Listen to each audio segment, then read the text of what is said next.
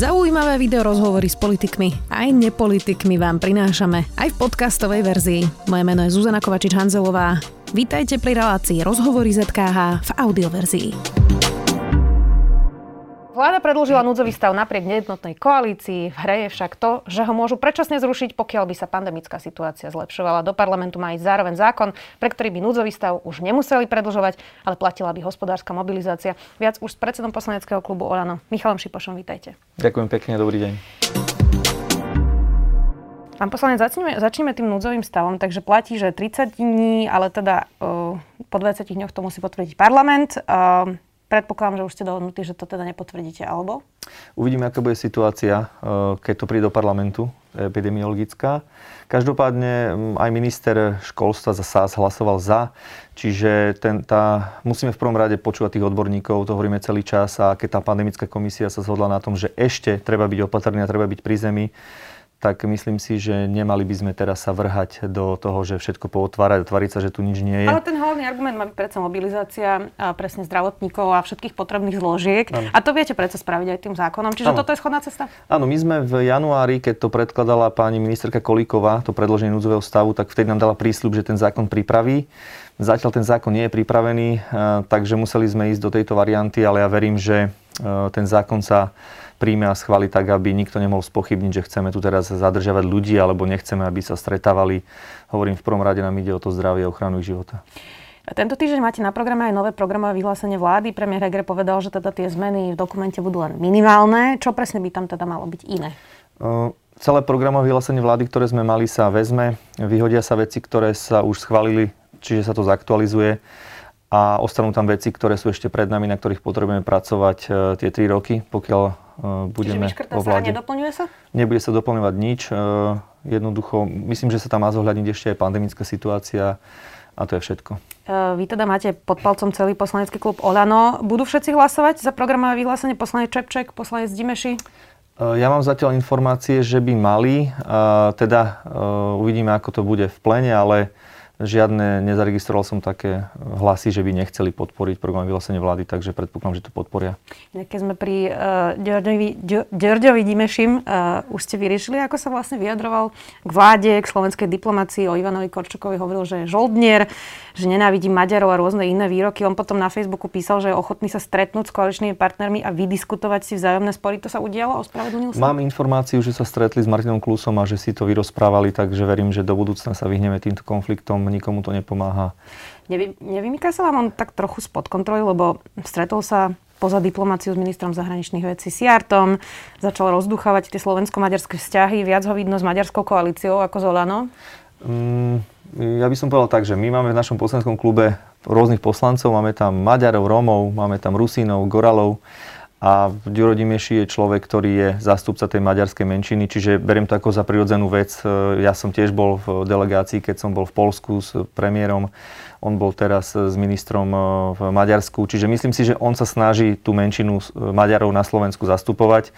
Nemyslím si, že robí niečo nad rámec, takisto aj naši rómsky poslanci sa snažia e, riešiť rómskú problematiku, rómske otázky, čiže myslím si, že sa nevymýka nejakému priemeru každý poslanec je nejaký, nejaký, niekto je viacej taký špecifický, niekto je viacej výrazný, jeho vnímam ako takého výraznejšieho poslanca, ale nemyslím si, že robí niečo, čo by bolo niečo nad rámec. A ak sa to robí, tak potom No, by sme si to mali vydiskutovať v koalícii, čo sa deje. Tak nad rámec bolo minimálne to stretnutie s pánom Siartom na slovenskom území, keď Ivan Korčok povedal, že diplomácia si to nežela. To bolo také čudné. Áno, je pravda, že vtedy sa stretli, ale ja mám informáciu, že pán Siarto mal dohodnuté stretnutie aj s ministrom Korčokom, ktorý to následne zrušil a ten program ďalší bol, že išiel sa stretnúť so zástupcami maďarských strán a mm, zavolal na stretnutie aj poslanca maďarskej národnosti Dimešiho, čiže on v podstate len pokračoval v tom programe, ktorý mal. Myslím Neštandardným si, že, spôsobom. Myslím, myslím si, že sa mal stretnúť aj s tým ministrom zahraničných vecí našim a to by tým pádom e, žiaden problém nenastal. V koalícii sa nedávno objavil aj taký malý spor o tej kolúznej väzbe, napriek tomu, že teda ministerka Kolíková chystá vládny návrh, ktorý má riešiť kompromisne túto situáciu, tak poslankyňa Hajšulová zo Smerodina predložila vlastný neprerokovaný poslanecký návrh, ktorý by krátil všetky typy väzieb. Um, Okrem toho, teda, že porušili koaličnú zmluvu, ako vysvetlíte voličom to, že sme rodina sa vlastne pokúša pretlačiť um, zákon, ktorý by sa priamo týkal ich človeka Vladimíra Pčolinského, ktorý má v poslaneckom klube sme rodina manželku, brata, je blízky spolupracovník Milana Krajniaka, tak to naozaj vyzerá, že sme rodina ide pretlačiť alebo snaží sa pretlačiť zákon, ktorý je priamo šitý na Vladimíra Pčolinského. Áno, vzbudzuje to nedôveru, ľudia sa na to prirodzene pýtajú. E, my sme sa na koaličnej rade jasne dohodli, aby žiadny takýto návrh nešiel mimo koalície, respektíve mimo daného rezortného ministra, čo je v tomto prípade ministerka Kolíková. A jednoznačne sme sa zhodli na tom, že každý zástupca z koaličnej strany e, pôjde do skupiny, ktorá bude pripravovať, alebo respektíve e, schváľovať ten zákon ministerky Kolíkovej. V tomto je pozícia Olano jasná. My veríme, že ten zákon z dielne ministerky bude taký, aby nikto nemohol spochybniť, že si tu nejaká koaličná strana, v tomto prípade Sme rodina, ide šiť nejaký návrh zákona pre svojich ľudí. To by bolo nepripustné a išlo by to veľmi proti DNA nášho hnutia. Prečo Aj... to predložili teda? Registrujem, ja som sa na to pýtal kolegov registrujem, že pri tej samovražde pána Lučanského už vtedy avizoval e, Boris Kolár, myslím, že to bolo v relácii na telo niekedy v januári, že chcú tento zákon riešiť, chcú sa tým zaoberať. No potom sa stala veď, tá ale vec... oni sú v pracovnej skupine ministerky Kolikovej všetci, veď to sa predsa chystá, ona už dala niekoľko veľkých rozhovorov, kde ano, hovorí, aké ano. budú tie riešenia a oni do toho predložia svoj vlastný Hej. návrh, tak to nedáva veľmi zmysel. Uh, nerozumiem tomu, pretože potom niekedy, v, tuším v marci, uh, vzali do väzby pána Pčolinského, čiže, um, čiže tá logická súvislosť tam nie je. Uh, viem, že avizovali to už predtým ale tiež si myslím, že mala pani poslankyňa e, radšej počkať na to, aby sa tá situácia vyriešila v rámci koalície a neísť dopredu s tým návrhom zákona, pretože keď pôjde sama s tým, nemá e, šancu, aby sme ten zákon podporili.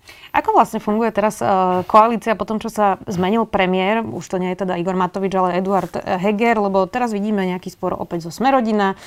Aj keď hovoríte, že pán Dimeši si to už vyriešil s pánom Klusom, aj tam bol pomerne vyostrený konflikt a najnovšie sa ukazuje, že Igor Matovič uh, sa nezh- nezhodol s Richardom Solikom opäť a tentokrát na dlhovej brzde. Čiže ako funguje tá koalícia? Nepokračuje ten konflikt celý ďalej len s inou hlavou na čele? No ja si osobne nemyslím, že nejaký konflikt alebo taký vážny konflikt existuje. Myslím si, že sú to v rámci tých noriem rôznych názorov, že je to v rámci normy. Čo sa týka toho návrhu, e, kde je teda ten spor, alebo kde je tá polemika, my máme jasne v programu vyhlásení vlády zadefinovať, že chceme schváliť zákon o, o rozpočtovej zodpovednosti. Na tom sa zhodne celá laická odborná verejnosť. A Richard Sulík tam chce prepašovať zákon o d- daňovej brzde čo podľa mňa úplne nesúvisí s, e, to, s tým zákonom hmotnej zodpovednosti Dobre, alebo rozpočtovej zodpovednosti. Hodnotový, asi to, to je nejaká hodnotová diskusia, alebo teda odborná ano, možno diskusia. To nemáme, to a Igor Matovič na to povedal, že, že bude zhaňať hlasy v opozícii. Tak... No, takto. Ja si osobne myslím, že zákon rozpočtovej zodpovednosti by sme mali schváliť na, na pôdorise celého politického spektra, pretože my tento návrh zákona nepríjmame preto, že tu je teraz táto vláda, ale my musíme pozerať do budúcna, že prídu možno aj iné vlády, kde budú iné politické strany a nie je dobré, aby sme takto vážny zákon schvaľovali len my v koalícii. Preto vnímam, že my by sme mali sa dohodnúť aj s opozíciou, aby ten zákon prešiel v čo najširšom e, priereze politickom, pretože my aj zahraničné trhy, aj naši partneri, ktorí nám možno požičiavajú e, peniaze, pozerajú na nás ako na krajinu a oni nepotrebujú tu vidieť nejaké hádky alebo politické hašterenie. Nedaj Bože, by sme ten zákon menili pri každej garnitúre inak. Dobre, čiže nebude to tak, že ak sa nebude súhlasiť, tak zoženete hlasy v opozícii a obidete ich. Ja verím, že sa dohodneme v koalícii na tom, aby sme to, čo máme v PVV, a to je zákon o rozpočtovej zodpovednosti, schválili. A potom, čo sa týka tohto návrhu Richarda Sulika o nejakej daňovej brzde. To môžeme rokovať o tom separátne, ale nemyslím si, že to súvisí s tým zákonom o rozpočtovej zodpovednosti. Ako zvláda Igor Matovič, že už nie je premiér? Viete čo, ja si myslím, že, že to ho nejak nepoznačilo. On je človek, ktorý nikdy nelipol na nejakých funkciách a flekoch a nejakých stoličkách. E, možno aj veľa ľudí prekvapil tým, že odstúpil z pozície premiéra. E, on, on sa snaží robiť tú svoju robotu na tej pozícii, po svojej pozícii najlepšie ako vie. Takže myslím si, že e, čo sa týka ministerstva financí, bude robiť tú robotu tak, aby, aby sme mali zdravé financie a aby sme pomáhali ľuďom, čo sa týka e, toho jeho daného rezortu. No on teda mal najprv svoje cesty do Moskvy, potom do Budapešti, okrem teda mobilizácie armády na hraniciach s Ukrajinou. Teraz vieme už aj informácie o Vrbieticich v Česku. Je normálne, aby ako solitár bez diplomácie, bez toho mandátu e, a bez, bez toho, aby mal vedľa seba e, niekoho práve zo ministerstva zahraničných vecí, e, tak robil zahraničnú politiku ešte aj v takomto kontexte? No, tak viem, že boli informovaní o tej ceste dopredu aj pán premiér, ktorý v podstate schváľoval tú cestu. Viem, že informáciu dostal aj minister Korčok. Tam bola situácia výnimočná v tom, že sa riešilo práve tá vakcína Sputnik, kde on to tie v podstate tie väzby alebo tú problematiku naštartoval a chcel to, chcel to dotiahnuť. diplomáciou na tých stretnutiach, lebo takto na tých stretnutiach nikto nebol iba on. Mohol byť, vybral z takúto cestu, o tej delegácii výsled, e, výsledne rozhoduje ten, kto ide na tú zahraničnú cestu. Vybral si takúto... Vy by ste to tak urobili? Mm, takto, ak by som vedel, že by to mohlo ohroziť nejakým spôsobom tú dohodu, pretože vieme, že aj minister Korčok mal v minulosti tie vyhlásenia proti Sputniku dosť rázne, že ide o hybridnú vojnu a aj tu napríklad to zrušenie návštevy alebo toho stretnutia s tým ministrom Siartom nevysielal dobrý signál do Ale Maďarska. Je, on je predstaviteľ slovenskej diplomácie vo vašej vlastnej vláde. To ano, sú ano, jeho ano. legitimné kroky. Ja by som sa snažil robiť všetko preto, aby samozrejme, že v tej delegácii boli, ale hovorím, keď e, cítili ohrozenie, že by to mohlo nejak narušiť, e, čo sa týka jednania ohľadom toho Sputnika, vybral si túto cestu. Nemyslím si, že to bolo niečo neštandardné. Ja si pamätám, e, keď Robert Fico e, nosil ako svoju asistentku do delegácií pani Troškovú, Dokonca som zachytila nejakú fotku, kde bola pani Trošková s pánom Korčokom. No, viete, rozhoduje o tom ten, Tomu kto... teraz celkom nerozumiem. No, že vtedy mohol možno pán Korčok e, sa ohradiť, alebo mohol povedať, že s tou pani Troškovou to tiež nie je úplne v poriadku, keď bolo v tej delegácii. Nemyslím si, že urobil premiér, alebo teda minister Pán niečo Špož, aby som to celkom rozumela, že ja sa vás pýtam na nejaké m, mm, zvláštne kroky Igora Matoviča a vy teda nekritizujete jeho, ale kritizujete Ivana Korčoka. Nie, ja len hovorím, že e, čo sa týka tých delegácií, tak rozhoduje ten, kto na tú zahraničnú návštevu ide. V tomto prípade to bol minister Matovič. Teraz nedávno dokonca Igor Matovič zdieľal na Facebooku dosť spornú maďarskú tabulku o vakcínach, z ktorých Sputnik vyšiel najlepšie. Už to viacerí teda kritizovali odborníci, že to nie sú dáta, ktoré by boli relevantné. A o Sputniku napísal aj toto. Ľubivé populistické dristy sú in. Výzvy k zodpovednosti zatracované vakcína je geopolitická zbraň v hybridnej vojne len preto, lebo nemá správne made in. Úbohe vtedy, úbohe dnes. Človek na poslednom mieste. Ono inak potom zmene premiéra vlastne teraz vytvára konflikty naozaj zatiaľ len Igor Matovič, tak nie je to dôkazom toho, že vlastne jediný a zásadný problém bol Igor Matovič sám v tej vláde? Ja si nemyslím, že vytvára konflikty Igor Matovič. Ehm, čo sa týka toho Sputnika, ten cieľ je jasný, aby sme ľuďom, ktorí sa výhradne chcú zaočkovať len Sputnikom, aby sme im tú možnosť dali. Dnes vieme podľa tých výskumov, že asi 15% populácie sa chce zaočkovať iba Sputnikom a to nám výrazne vie zvýšiť tú spoločenskú e, imunitu to znamená, že my potrebujeme, aby sme čo najviac ľudí zaočkovali a preto tieto neviem, tabulku alebo nejaké jeho status vnímam na to, aby sme mohli jednoducho zaočkovať čo najviac ľudí. No a teraz máme nové informácie z Brazílie. Hlavný regulačný úrad e, v podstate jednomyselne odmietol Sputnik, zistili chyby v tom vývoji produktu e, vo všetkých fázach klinických štúdií a vlastne vysvetlo e, najavo, že sú tam adenovírusy vo vakcíne, ktoré sa vlastne replikujú viac ako by sa mali a teda môže to byť nebezpečné až smrteľné pre ľudí, ktorí majú nižšiu imunitu a dýchacie problémy. Tak vyzerá to, že dali zapravdu aj tomu, čo hovoril Šuko.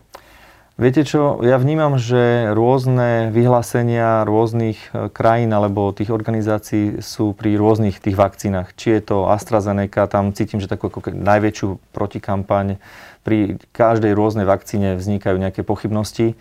Na druhej strane je pravda, že ten Sputnik sa očkuje, tuším, už v 60 krajinách na svete a zatiaľ neregistrujem nejaké vážne výhrady voči tejto vakcíne. No, sú to alebo... aj krajiny, ktoré neúplne vykazujú štandardným spôsobom áno, dáta. Áno, ale, ale hovorím, že dnes e, pri tom, e, ako, aký je dostupný internet, vieme si tie informácie od tých ľudí e, online získavať, alebo už by hlásili, ak by to bol nejaký obrovský prúser s touto vakcínou. Ľudia samotní. Alebo tie... na Facebooku? Cez, cez internet dnes, e, keď si zoberiete, viete uh, online tie informácie získavať Pán Šipoš, kdekoľvek. Sme sa nemali o vakcíne rozhodovať tým, že si budeme na internete čítať reakcie nejakých konkrétnych ľudí uh, z nejakých krajín. Asi by sme mali mať nejaký set informácií. Samozrejme, Dokonca samozrejme. teda riaditeľ tej Anvíza uh, Antonio Baratores, ktorý teda uh, mal tlačovú konferenciu k tomu povedal, v rámci našich kompetencií nikdy nedovolíme, aby boli milióny Brazílčanov vystavené výrobkom bez náležitého dôkazu o ich kvalite, bezpečnosti a účinnosti alebo alebo pri najmenšom vzhľadom na vážnu situáciu, ktorú prežívame, existoval aspoň priaznivý pomer rizika a prínosu. Oni povedali, že nemajú dostatok informácií, aby vedeli slobodne povedať ľuďom, že tá vakcína je bezpečná a majú pritom tiež veľmi zlé čísla v Brazílii. Áno, tam je prezident, vieme, že prezident brazilský to úplne spochybňuje a tvári sa, ako keby e, koronavírus nebol. Ale hovorím, že dnes e, vieme od rôznych inštitúcií, je to jedna krajina z tých 60, kde takýto úrad vydal takéto stanovisko. Ja si myslím, že keby bol obrovský problém so Sputnikom a ľudia by mali nejaké vážne dôsledky alebo by umierali, hneď by sa o tom písalo, hneď by sme sa o tom dozvedeli. Ja momentálne považujem tú vakcínu za vakcínu, ktorá mm, ne, nejak neprekračuje tie rámce. Samozrejme, že my si na Slovensku nemôžeme dovoliť očkovať ňou, že sa dovezie a hneď budeme očkovať, preto sme to dali posúdiť šuklu, preto to išlo teraz do Maďarska. My potrebujeme, Aj aby mimochodom? Prosím? Aj do Ruska to išlo my mimochodom? Áno, my potrebujeme, aby uh, sme očkovali ľudí bezpečnou vakcínou, aby sme si o tom boli istí. Dobre, ale vy, si, vy, vy, vy viete slobodne a 100% povedať niekomu, kto nás teraz pozerá, že tá vakcína je na 100% prosto bezpečná? Na 100% nie je nič. Tak na koľko Žiadna percent? vakcína. Na koľko percent je to bezpečné? Viete čo, ja nie som nejaký e, imunológ, odborník, e, biochemik, aby som vám teraz odpovedal, že na koľko percent. Ja verím vedcom, verím laboratóriám, ideálne, ak sú certifikované. A Ja verím Európskej liekovej agentúre. Tá brazilská inštitúcia to je tiež certifikované laboratórium. Viete čo, áno, môže, môžeme, môžeme brať do úvahy aj túto, aj túto inštitúciu, ale ja v prvom rade verím tým našim európskym, našim vedcom a chcem, aby naši občania boli očkovaní, aby mali tú možnosť si vybrať. Uh, zacitujem Grigoria Mesežníkova pre denník N povedal, to ako sa Matovič správal k Baťovej, ho ešte bude mrzieť, na také čosi ľudia nezabúdajú. Bude sa mu to pripomínať, lebo čosi také sme nezažili ani za Bečiara. Pripodobniť sa to možno dá len k Hedvige, k Hedvige Malinovej, na ktorú útočil Fico s Kaliňakom. Nemal by sa Igor Matovič ospravedlniť Zuzane Baťovej? Nemyslím si, že toto prirovnanie je správne. Ja si pamätám za Vladimíra Mečiara, kedy prišiel o svoj mandát riadne zvolený pán Gaulider. Pamätám si, kedy tu vybuchovali auta na uliciach, kedy zastal novinárov, chytal ich pod krk a vyražal sa im, že im rozbije ústa. Tak ale toto by nemal pani byť asi Baťova, benchmark. Pani Baťova, pokiaľ viem, stále je vo svojej pozícii, nebola ľudský, vyhodená. Ľudský, sa aj ľudsky ospravedlniť? Ja si tiež nemyslím, že tie reakcie pani Baťovej boli šťastné. Viem, že aj ona bola pod obrovským tlakom, viem, že aj premiér Matovič bol pod obrovským tlakom.